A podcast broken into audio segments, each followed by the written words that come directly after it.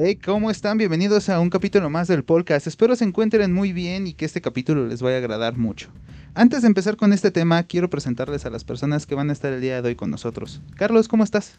Muy bien, muy bien. En este capítulo de superhéroes no tenemos respuestas, pero sí muchas preguntas. Perfecto. Eddie, ¿cómo andas?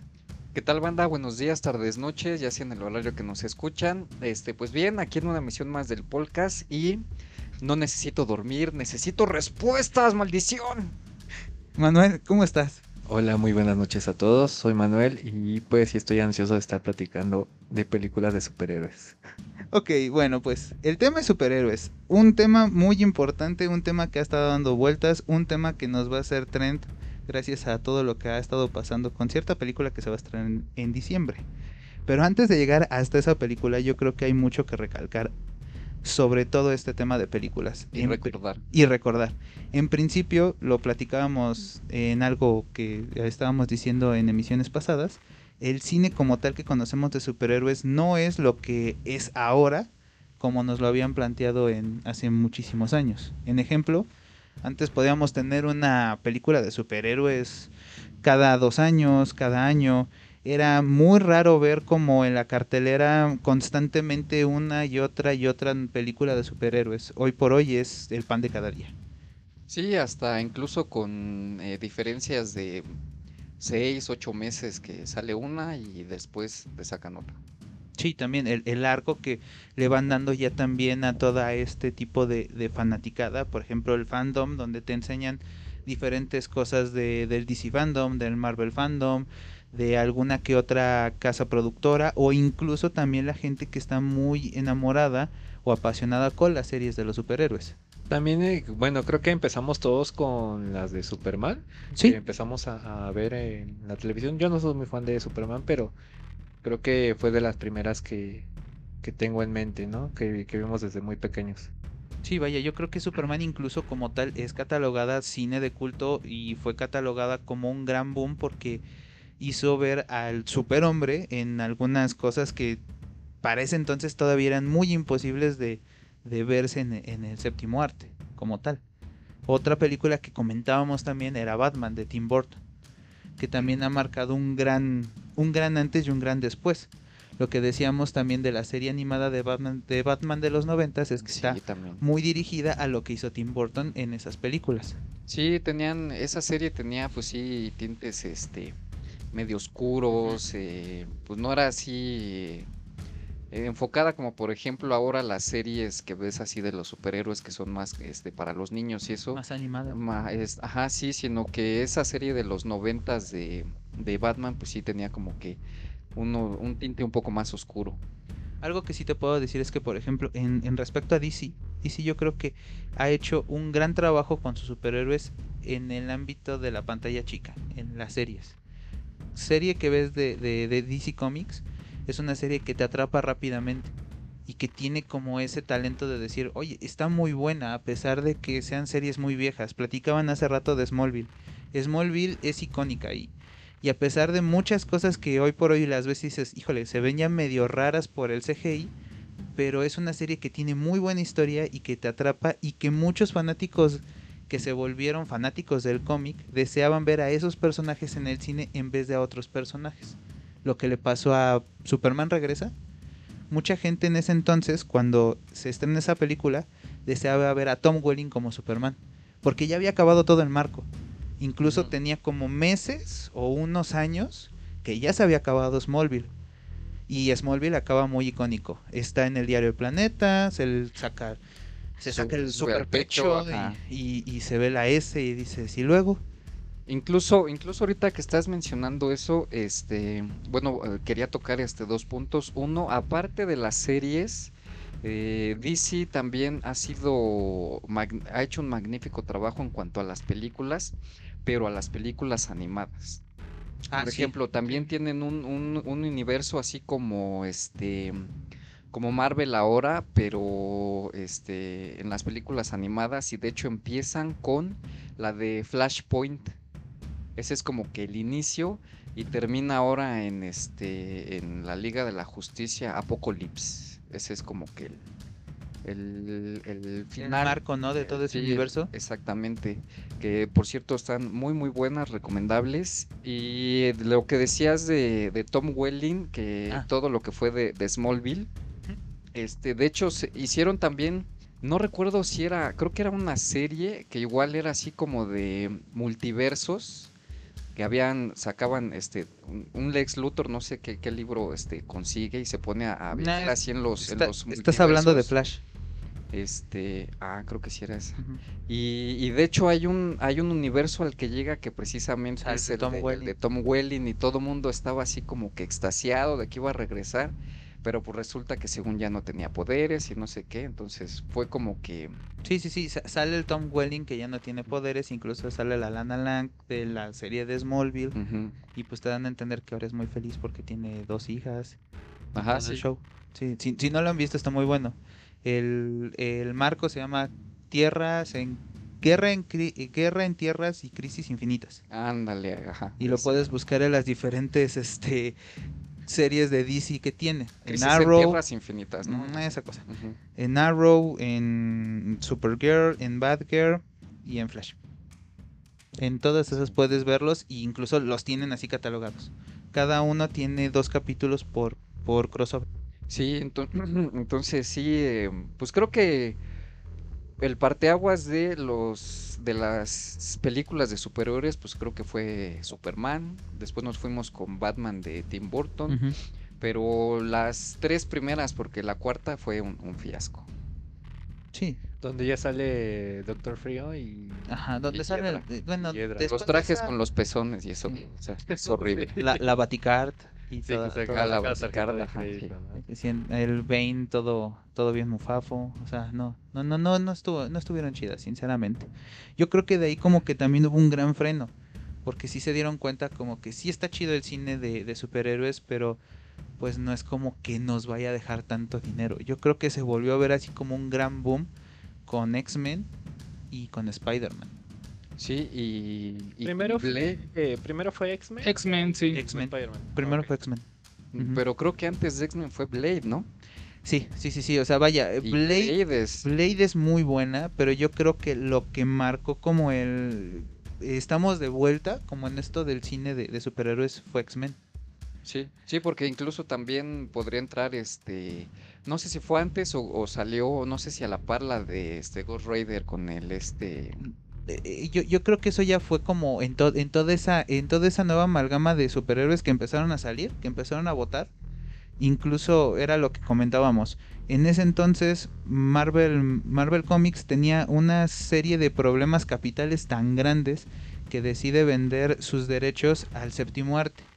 Dice, ok, yo para poderme recuperar y que los cómics sigan funcionando y siga ya haciendo historias, este, les voy a vender mis derechos para que estas personas hagan películas con referencia a mis cómics. Y es de ahí de donde salen los X-Men, donde salieron los Cuatro Fantásticos, donde sale Spider-Man, donde sale Ghost Rider de este Nicolas Cage, donde sale la de, de Punisher. ah, Ah, sí, sí, de Punisher, Punisher. también. Y creo que de ahí, este, los que agarraron mejor la copa fueron de Universal. Porque ellos son los que sacan Iron Man. Y después empiezan a hablar de acerca de todo este tema de hacer un, un marco de cine tan grande que pueda abarcar a varios superhéroes. Pero aún así siento que como niño uno esperaba ver lo que había visto en cómics o en, Sí. o en En series caricaturas, ah, plasmado en, la- en las películas, ¿no? Por ejemplo, X-Men pues no, no traen los mismos trajes, de hecho la historia la cambian un poco y en Spider-Man a lo mejor sí siguen como el mismo hilo, la misma historia del, del cómic, ¿no?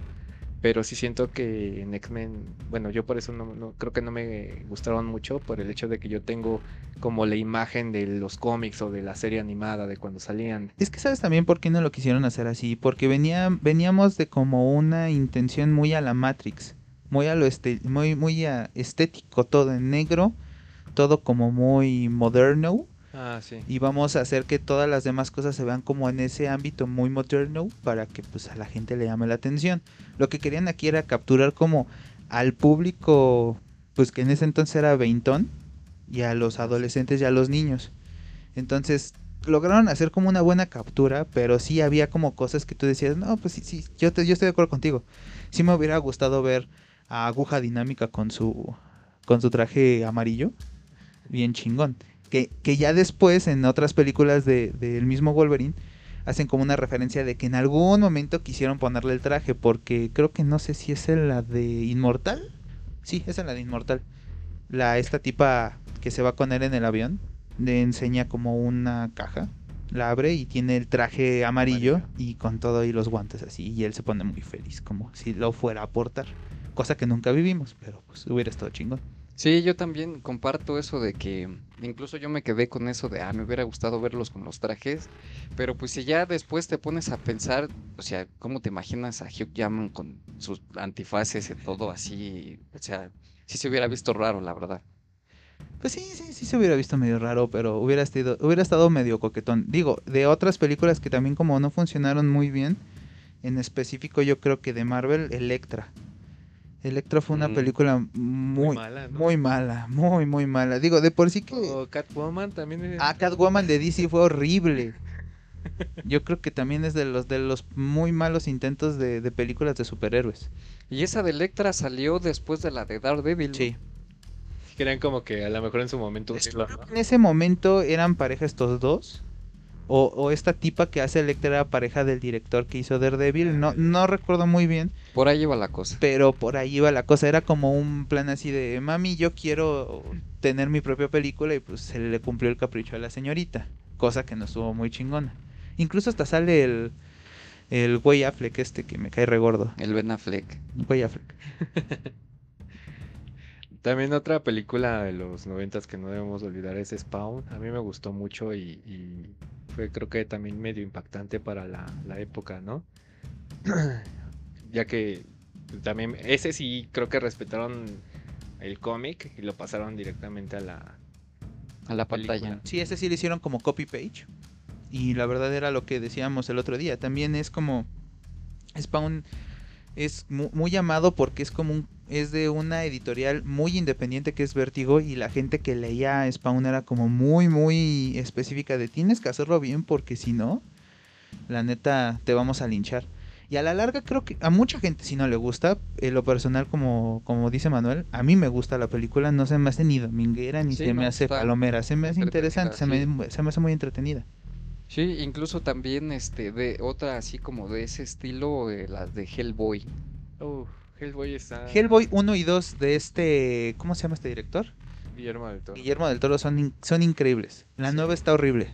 Sí, incluso de hecho, o sea, ves los personajes y se ve toda la firma de Guillermo del Toro. Sí, sí, la verdad es que sí. Tú, Carlos, ahorita de cuál te, te acuerdas, de qué película te acuerdas? Recuerdo una que es malísima. eh, Linterna Verde con Ryan Reynolds. Oh, sí, cierto. Lin- Malísima, malísima, malísima. De hecho se burla gustó. Deadpool, ¿no? Se- Sí, se burla de- Deadpool se Linterna burla de, de que, de que fue su peor papel, la verdad. A mí sí me lateó Linterna Verde. ¿Qué crees? A, a mí no me gustó, no, no sé, como que le faltó cariño. Le faltó cariño a esa película. No, o sea, yo creo que uno de mis superhéroes favoritos es Linterna Verde y completamente decepcionado con esa película. Quizás Sí. esperaba mucho, ¿no? Pero Y fíjate que ahí hay un problema en específico con Ryan Reynolds. Ryan Reynolds nació para ser Deadpool, pero le pasa lo mismo que le pasa a Nicolas Cage.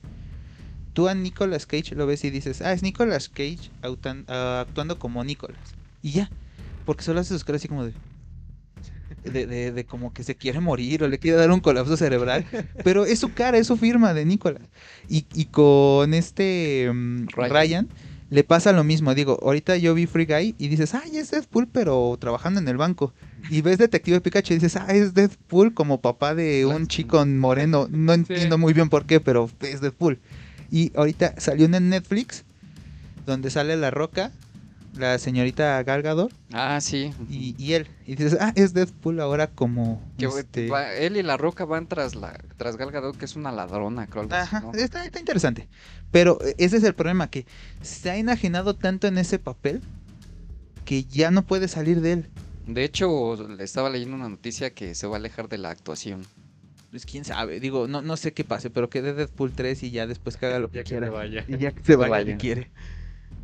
Sí, digo, de ahí en fuera yo creo que qué otra película podemos recordar antes de saltar como al, al gran brinco y a la gran desesperación en masa que existe para diciembre. Ah, por ejemplo, este Hulk, la primera es malísima. Ah, sí. También, sí, por es muy supuesto. mala. Hulk, ¿cuál? La La de, primera, con No, primera, la 70s? primera. No, no, no, no, no. de la nueva época.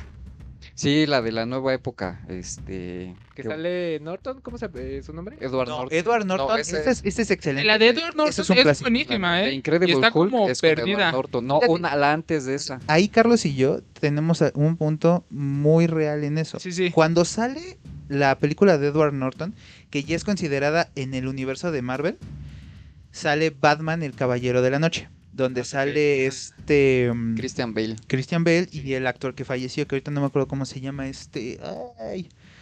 Bueno, el que eh, el que hace de Guasón. Sale Heath esa- Ledger. Heath Ledger. Sale este e- esta película y la gente se inclina a ver Batman Y, deja por y el lado dejan Hulk. a un lado completamente en un vacío a Hulk. Pero tú ves Hulk y es de las mejores películas representadas de Marvel. Yo creo que es. Yo me atrevería a decir, a- por lo menos a mi gusto personal, es la mejor película de Marvel. Tiene, tiene mucho.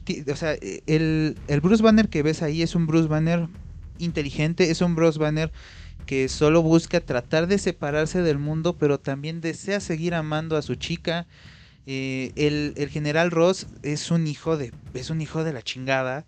La esta Rosie, se llama Ross. No, no me acuerdo cómo se llama la novia de Hulk.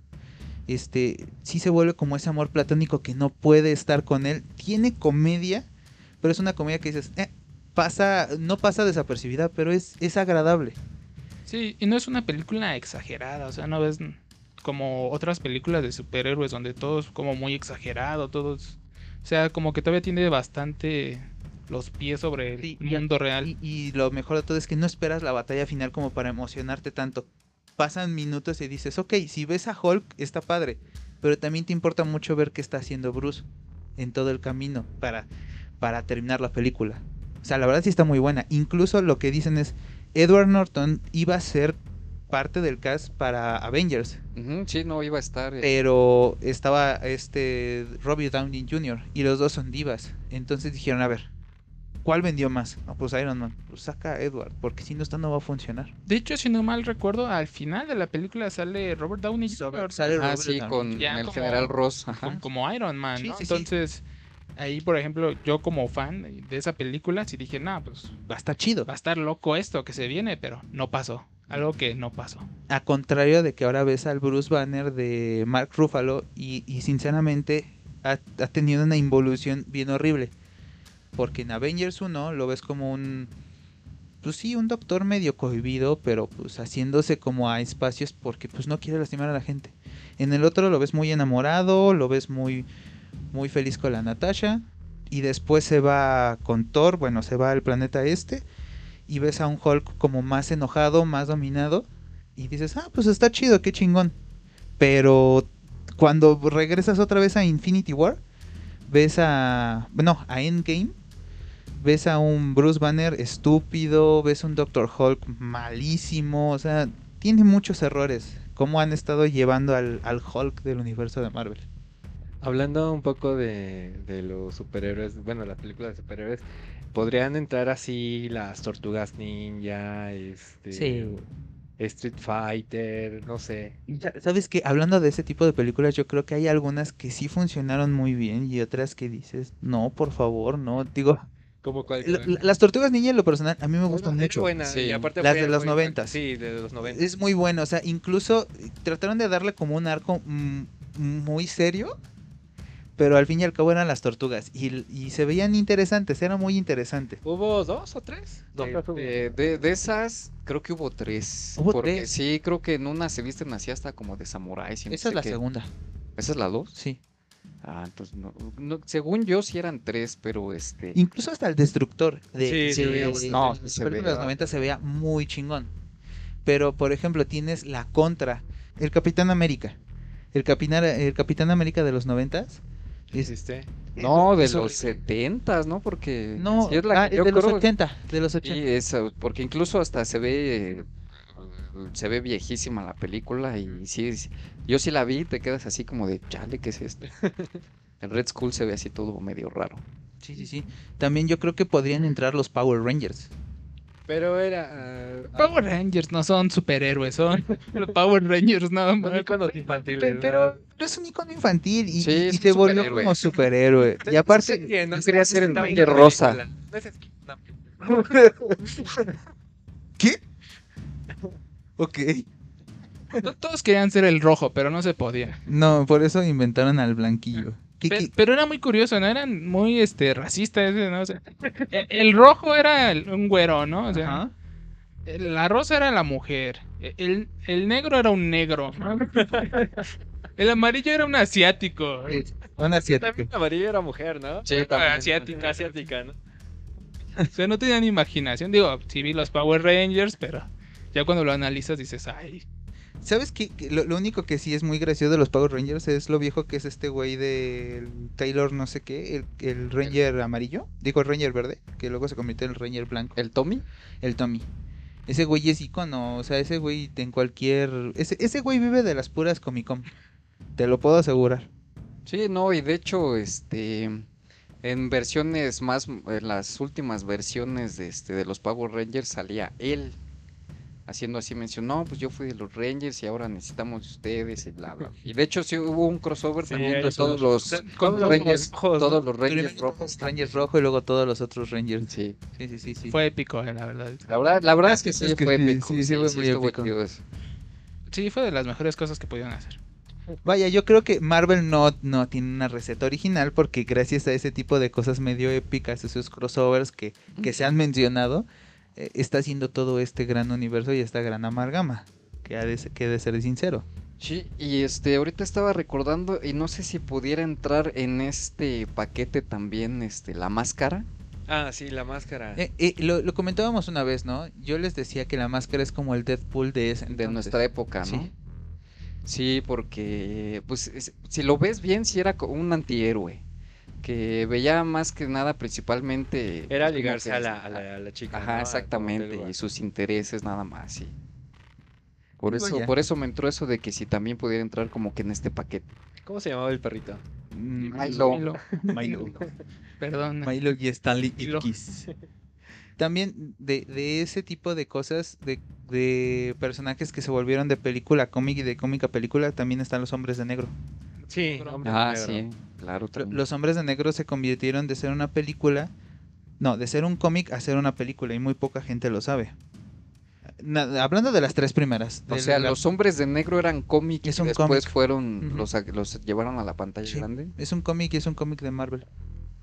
Más Vale. bien, También siento que es como una eh, como una leyenda urbana en Estados Unidos el hecho de que eran los hombres Sí, de ajá. negro, área 50 y Exacto. 54. Sí, sí, sí.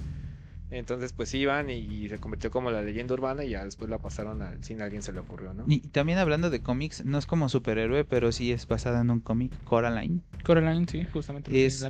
Es una película increíble, pero no es para niños. ¿Cuál? ¿La de la niña? Coraline, Coraline era, es cómic.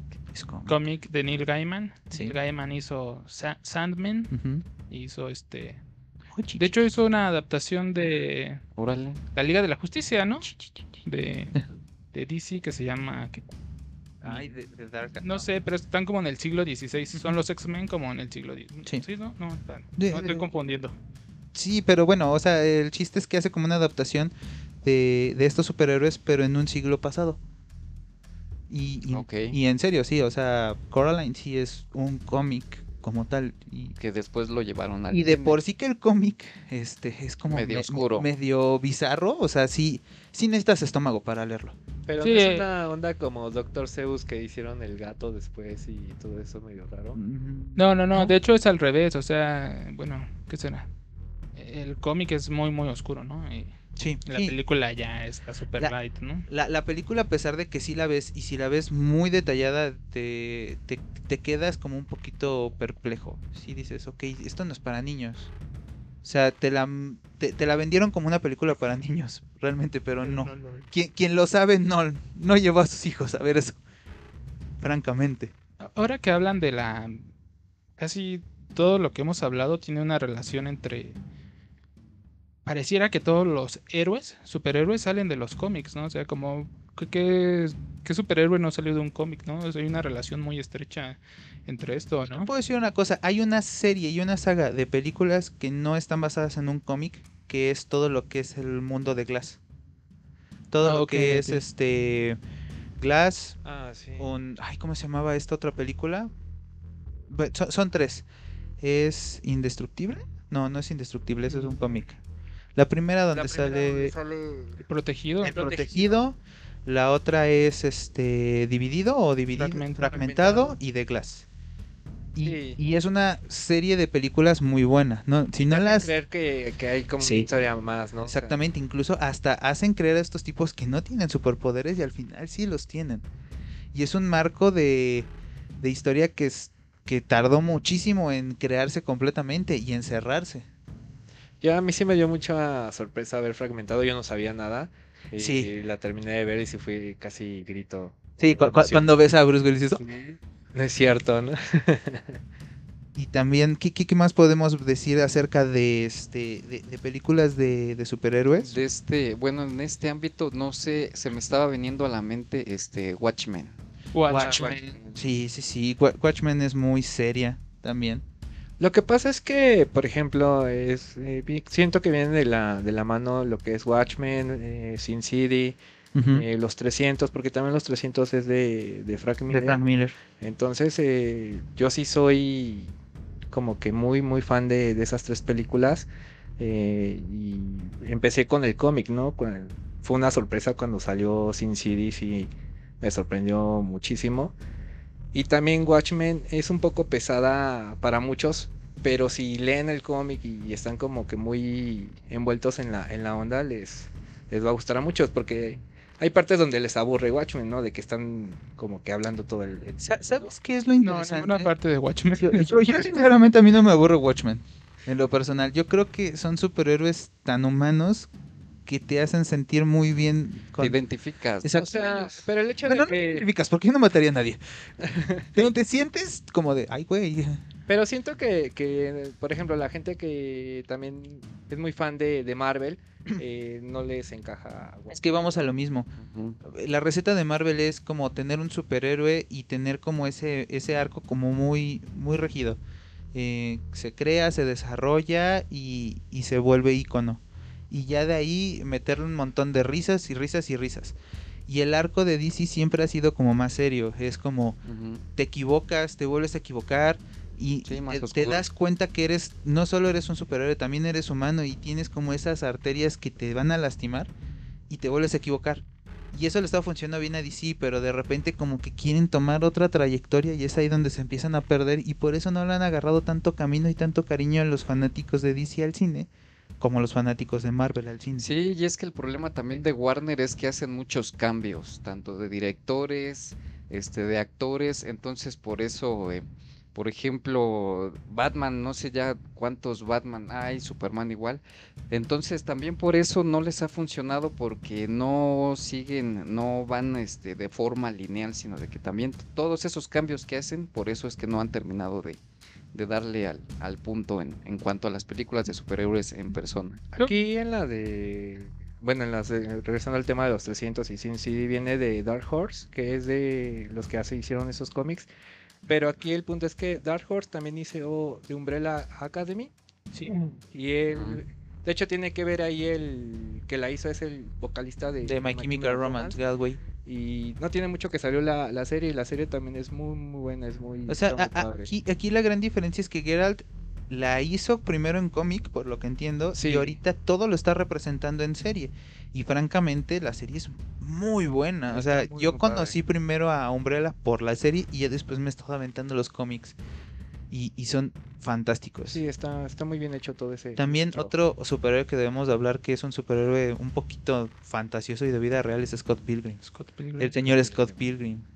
Sí, claro, como Que, que Dios lo tenga siempre en su gloria. A ese gran Scott. Volvemos, ¿no? A la relación de cómic superhéroe, ¿no? O sea, Exacto. al final Scott Pilgrim es como un héroe como muchísimo más real, ¿no? Sí, sí, vaya, o sea, ahí lo que trató de hacer como el escritor fue de, ok, o sea, todo mundo peleamos por un amor, todo mundo peleamos contra los fantasmas de esos, de, de, de esas personas que están atrás de esa persona que hoy quieres.